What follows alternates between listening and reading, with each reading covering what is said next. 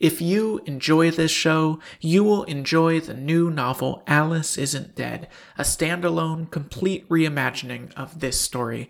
It's out now. Find it wherever you encounter books or at aliceisn'tdead.com.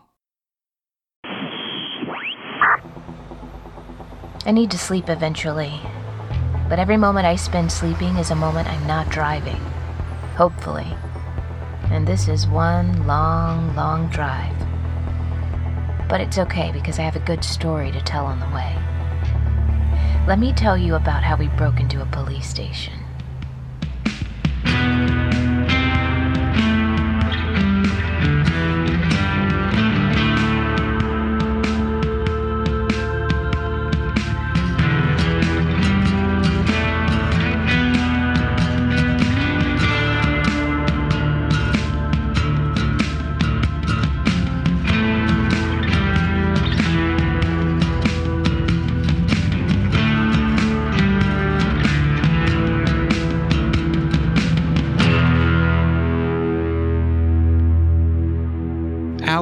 Isn't Dead by Joseph Fink.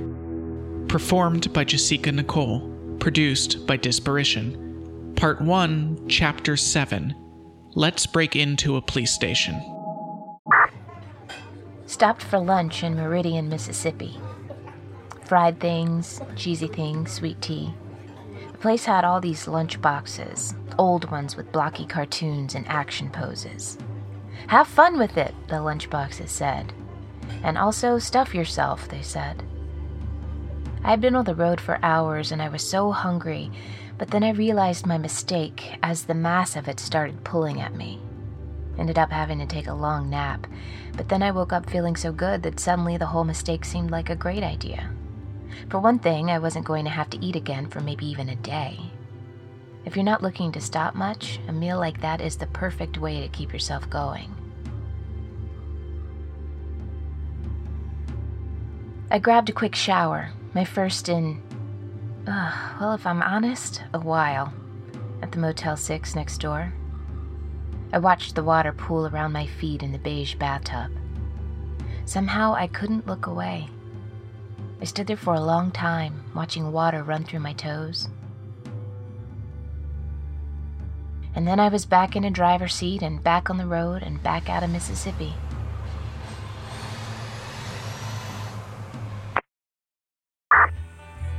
Sylvia and I were going to break into a police station in Savannah, Georgia, so that we could find any evidence of what this Officer Campbell had been planning to tell her. It just wasn't clear how we were going to do it. The front was a big glass window, fine, but the rest was cinder block blank. Barred windows, no back door, nothing that could be crawled through or into. It was a box with one opening, and that opening was right on the street. Even trying to case the place was hard. There were cops everywhere, hanging out, chatting, and staring at us as we tried to casually walk by. Uh, nothing casual about the two of us, I guess, I said. Could we just run in and run out? She said. Well, there's one door. You run in, it'd be tricky to run out. We took our fourth walk down the block. An officer across the street watched us with open suspicion. After what happened in Kansas, I could feel my heart pound just looking at his uniform, at the contempt on his face. Not the front, then, I said. All right, you stay here. I'm going to walk down that alley. Meet me on the other side. At the end of the alley was a dumpster. well, fuck it then. I climbed up on it, and from there I got on the roof. I crawled, body prone, so that I wouldn't be seen and they wouldn't hear footsteps below. Along the top of the building were skylights. I crawled to the edge of one. I was above a desk that needed decluttering and a floor that needed mopping. I inched my way back, hopped off as casually as someone can hop from roof to dumpster to ground, and I met back with Sylvia. Okay, so here's what, Sylvia, I said. I'm gonna need you to make a distraction. What kind of distraction? That I don't know, but I need to do something very stupid and very loud, so I need you to do something stupider and louder than me. She grinned. I know just the thing. Oh man, don't tell me. I'd have to try to stop you. Just do it. The average flag size in Texas is so much bigger than anywhere else. Yeah, I know the usual joke, really, what is it about Texas that makes them want their flags so big? American flags the size of minivans, the size of small houses, waving from car dealerships and libraries. There is something to be said, obviously, about insecurity. The wisdom is that the most performatively loud person at the party is the most insecure. And Texas is nothing if not performatively loud. Their threats of secession, the bluster that permeates their politics, and of course, these huge flags. And then you see the countryside of Texas, and maybe you understand a bit. Because it is beautiful, sure, but a lot of it is empty empty in a way that feels heavy. Like the big cities in Texas are just fronts to hide that it's mostly an empty state, with a population trying to be as loud as possible so no one will notice that all of them live tucked away in the east. All Hail West Texas, right? I mean, most of this could be said about America as a whole, and probably should be, but I'm not in America right now. I'm in Texas.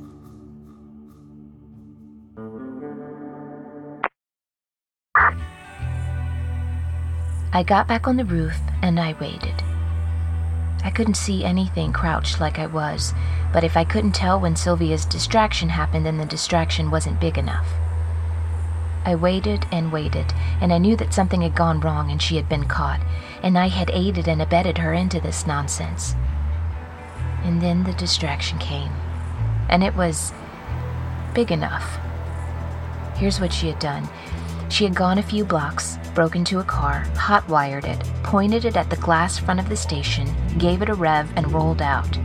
It wasn't going fast enough to hurt anyone. It didn't do much more than make a loud noise as it took out the glass, but not something that you could stop either. Some of them ran after her, but she had planned out a route that got her into hiding before they could even turn the corner. She'd been on the road by herself a long time, and a kid in a place this dangerous, the one thing they know more than any other thing is how not to be noticed. When the car came through, everyone ran to it. I started stomping until the skylight gave. The sound was so loud, but the car hadn't stopped moving. It was taking out desks now on its way to the reception's area's wall. I jumped down. There were five desks, and I wasted a good 30 seconds checking them until I found the one with Ben Campbell's nameplate. By that point, I had no time to look at what I was grabbing. I took every scrap of paper I could find on top of and inside of his desk, and I threw it into my bag. It was time to get out of there. You can probably see the problem here, but in the heat of the moment, I had missed it. I'm not a professional at this. I wonder if I'm a professional at anything. Of course, there wasn't a way back up to the skylight. Easier down than up. I was standing in the back of a building with only one exit, and every cop in shouting distance was gathering at that exit looking at the goddamn car that had gone through it. I was trapped. Wow, those cactuses. No, cacti, right? Why do we insist on using Latin plurals for some words? There are people who care so much about every jagged edge of this language. It's not cactuses, they'll say, it's cacti. But then they'll get angry about some new jagged edge poking up. Language is all jagged edge and mess. Let go of the old mess. Embrace the new mess. Anyway, the cactuses look like out of Looney Tunes. Perfect reverse tripods, bright green with thick visible spines. This whole landscape is like a painting, and I feel like I'm a detail in that painting. Desert landscape with truck in background. Artist unknown.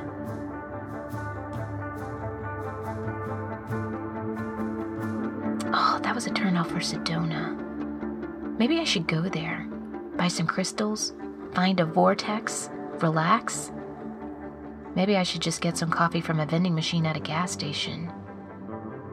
There are choices in life, and I take some of them.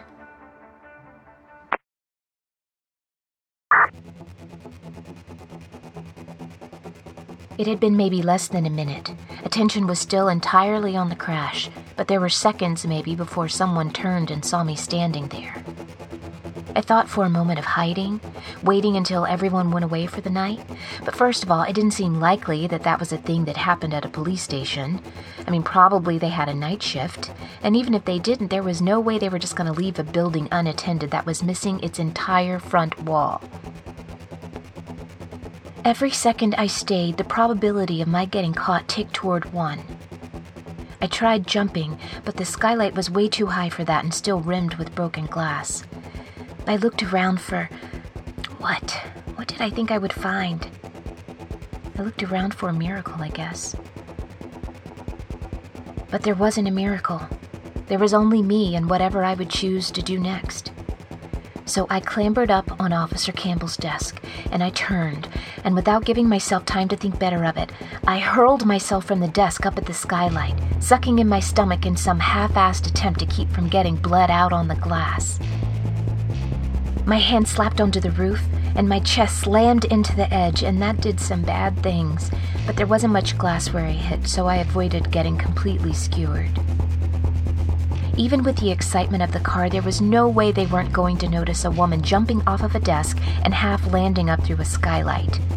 My chest was on fire and my hands were rapidly sliding toward me, but I could hear the footsteps coming, I could hear the shouts, and I knew I was moments from a hand wrapped around my ankle.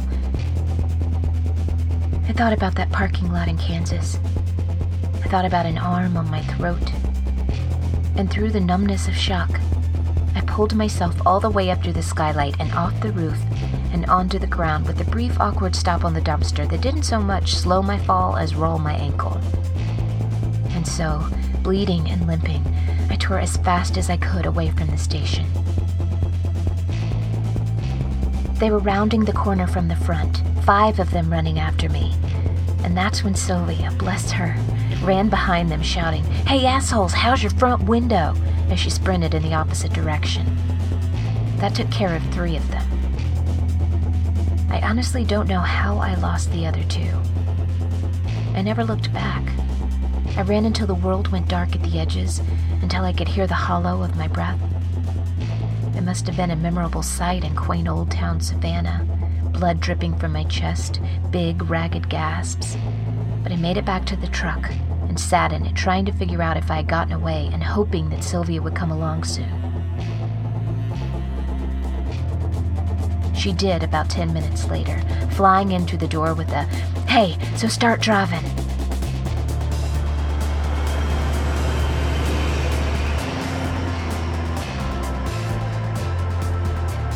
We were about a half hour out of town on the highway when we started laughing. Every time we glanced at each other, another wave would come. It laughed until there was no sound, only shaking, and then I had hiccups for the next two hours. And that's how we broke into a police station.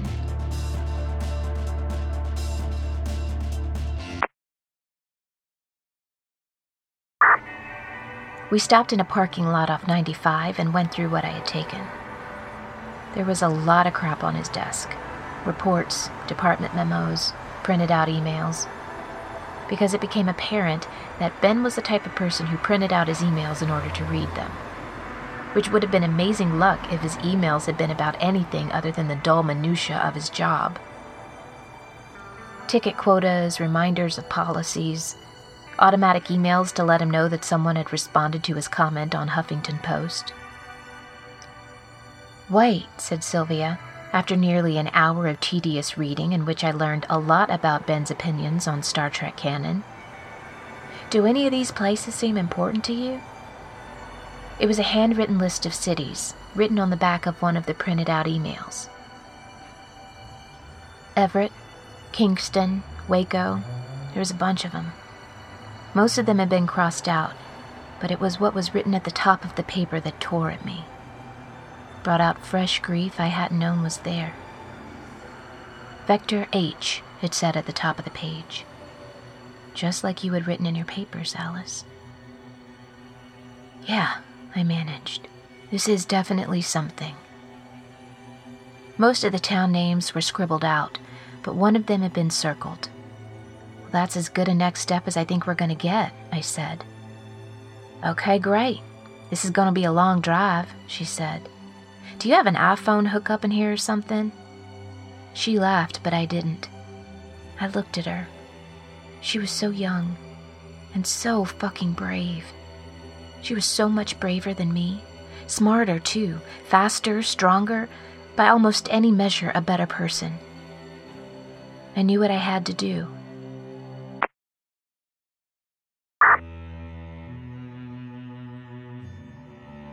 Well, you can kick me out if you want, she said.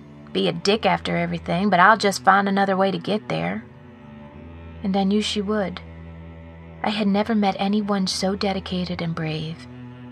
It made me wonder what I am. It's silly what we're doing, Sylvia, he said. Maybe even it's wrong. But you and I, we can't not do it, right? She nodded, jaw set. Right, I said.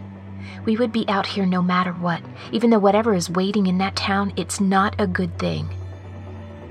Maybe it's the kind of thing a person doesn't come back from. And, Sylvia, I am a foolish, foolish person. Because I'm going to go. No matter what, I am going to that place. But you are not a fool, Sylvia. Whatever it is we're working against, they should be very afraid of you, because I think you're our best shot at stopping it. Of course, you won't stop anything if you get killed poking around some town that may or may not have the answers. But that doesn't have to happen, because no matter what, I'm going to go there. Whether you go or stay, it is too late for me. I need you to be smarter than me. I need you to lay low and keep trying to hear what you can hear, and I need you to grow and get even smarter and more powerful than you are now. Let me be the fool. You be the one that lives. Whatever needs to be done in that place, I will fucking do it. I really will. And if I fail, then you will be right here, alive and ready. I didn't say please. I didn't try to touch her shoulder. Either she agreed with me or she didn't.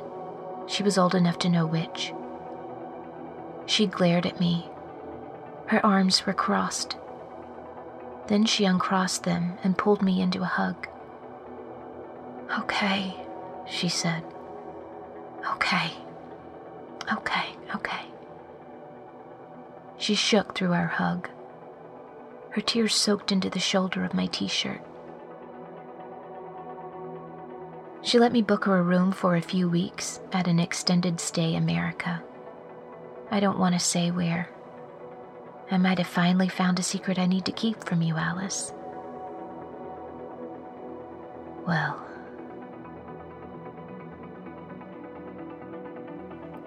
crossed into California north of Lake Havasu, the Inland Empire, land that would hardly be populated if it weren't for the tempting light of LA just over the San Gabriel Mountains. A daily commute for those who want a house more than they want the hours of their day. Land that would be uninhabitable if it weren't for the water brought in by canal, portioned out to farmers, who then sell their portions to the thirsty cities, making them nothing but water farmers. Foreclosures and cabbage and Vons supermarkets. The Inland Empire. Past a town called Needles, get on 15 at Barstow, and then 2,400 miles from Savannah, I pull into the town that was circled on Officer Campbell's list. Victorville, California. What is hidden here? Or what is hiding? I suppose I'm about to find out.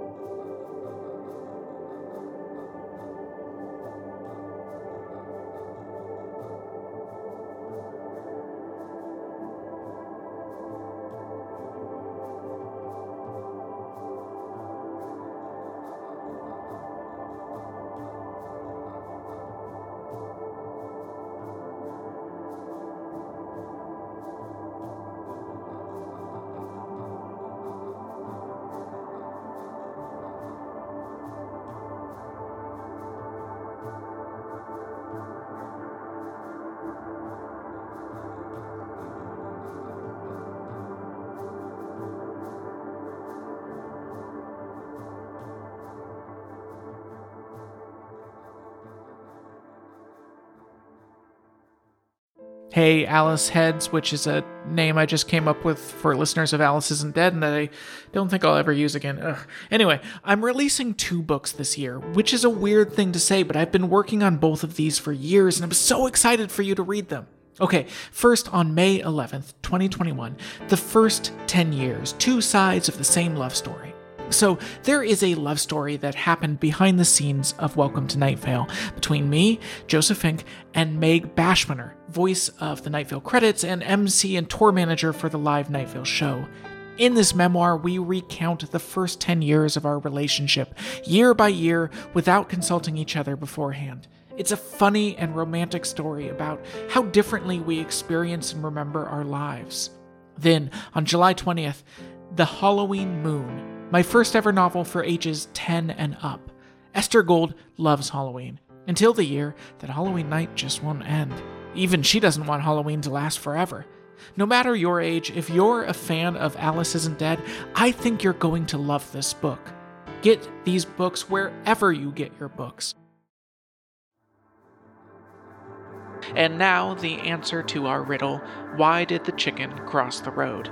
Because time moves so slowly, doesn't it? Only sometimes it moves so fast. Some days the morning is done by nine. Some afternoons linger long after sunset. What time is it, you'll ask? What time is it? You'll ask over and over for years, a repetition of thousands throughout your life. What time is it? What time is it? Time moves so slowly, doesn't it? Only sometimes it moves so fast. But it was only just morning, but I only just had lunch. Is it evening already? When will the morning come again? When will the morning come again? It's been so dark, so dark for so long. When will the morning come again? Time moves so slowly, doesn't it? Only sometimes it moves so fast. And that is why the chicken crossed the road.